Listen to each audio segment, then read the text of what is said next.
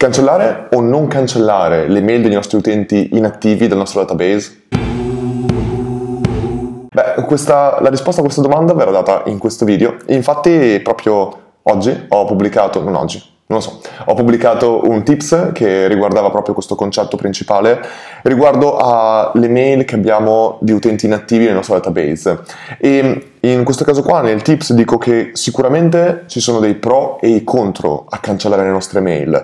Sicuramente i pro sono il fatto che ogni volta che noi mandiamo un'email il nostro, in un certo senso non tanto il nostro database, però c'è direttamente un sistema di email che valuta i segnali positivi o negativi di, del nostro invio di campagne, delle nostre automazioni e così via. E questo, e questo sistema dà a un certo punto un email score che possiamo tranquillamente verificare con il sito www.mail-tester.com che permette proprio di verificare questo score e se questo nostro score sarà negativo tutta la nostra lista di email ne otterrà dei, dei, degli svantaggi, perché infatti le nostre email finiranno più nella cartella spam, andranno più nelle altre cartelle rispetto a quella principale e molti dei nostri utenti non riceveranno mai le nostre mail. Se invece sono segnali positivi, tutta la nostra lista ne beneficerà.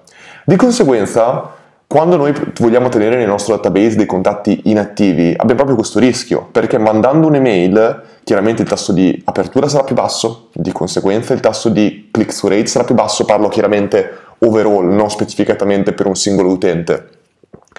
E di conseguenza tutta la nostra lista ne andrà a perdere. Chiaramente i segnali negativi sono il non open rate, il non click-through rate, ma ancora di più lo spam, cioè essere segnalati per spam, utenti che si disiscrivono, tutti questi qua sono segnali negativi. Proprio riguardo a questo vorrei fare un attimo una, una, considerazione. Troppo spesso noi ci andiamo a soffermare soltanto sui segnali positivi, ovvero open rate e così via. Ma ricordiamoci una cosa, l'open rate è soltanto chiaramente una delle due facce rispetto al non open rate. E noi pensiamo, beh, il non open rate semplicemente l'utente non ha aperto le mail o l'ha vista ma non l'ha aperta. Ecco, qua starei ancora più attento perché il concetto è che un utente potrebbe vedere tutte le mail che noi gli inviamo in tempo reale. Come? Magari, come faccio io, ricevo una push notification sul mio cellulare. Vedo le mail e penso, mm, che palle, basta, non vado neanche ad aprire le mail. Questo che cosa vuol dire? Vuol dire che in realtà, anche se l'utente non ha aperto le mail, è un segnale negativo comunque perché potrebbe tranquillamente voler dire che l'utente ha smesso completamente di aprirle, ma non perché non le ha viste, ma semplicemente perché non vuole aprirle. Quindi secondo me il non open rate potrebbe essere un segnale molto negativo per la nostra lista. E quindi dovremmo pensare se vogliamo semplicemente creare un'automazione che ci individua gli utenti che non aprono le nostre mail da un tot di tempo o che non cliccano e così via. Potremmo sicuramente creare delle automazioni per recuperare i nostri utenti, ma a un certo punto dobbiamo chiederci è il caso di aprire le mail, è il caso di cancellare le mail o è il caso di tenerle. Beh, il, un, proprio riguardo a questo, un, uno studio che è stato fatto da MailChimp su 6.6 miliardi di email inviate ha scoperto che il valore di un contatto inattivo vale un terzo di un contatto attivo. Ora spiego cosa vuol dire. Quindi se ogni nostro contatto genera per il nostro business, ogni contatto email genera per il nostro business 3 dollari, un contatto inattivo secondo questo studio vale un dollaro. Che cosa vuol dire questo?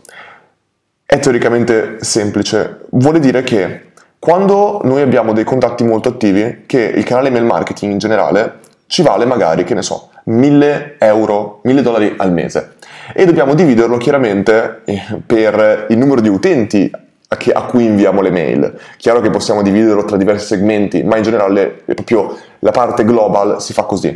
E quindi andiamo a vedere che magari inviamo la nostra mail a 1000 utenti, il canale mail marketing ci produce per il nostro business ogni mese 1000 eh, dollari, bene, il valore di quell'utente mensile del nostro canale di mail marketing per singolo utente è un dollaro per utente.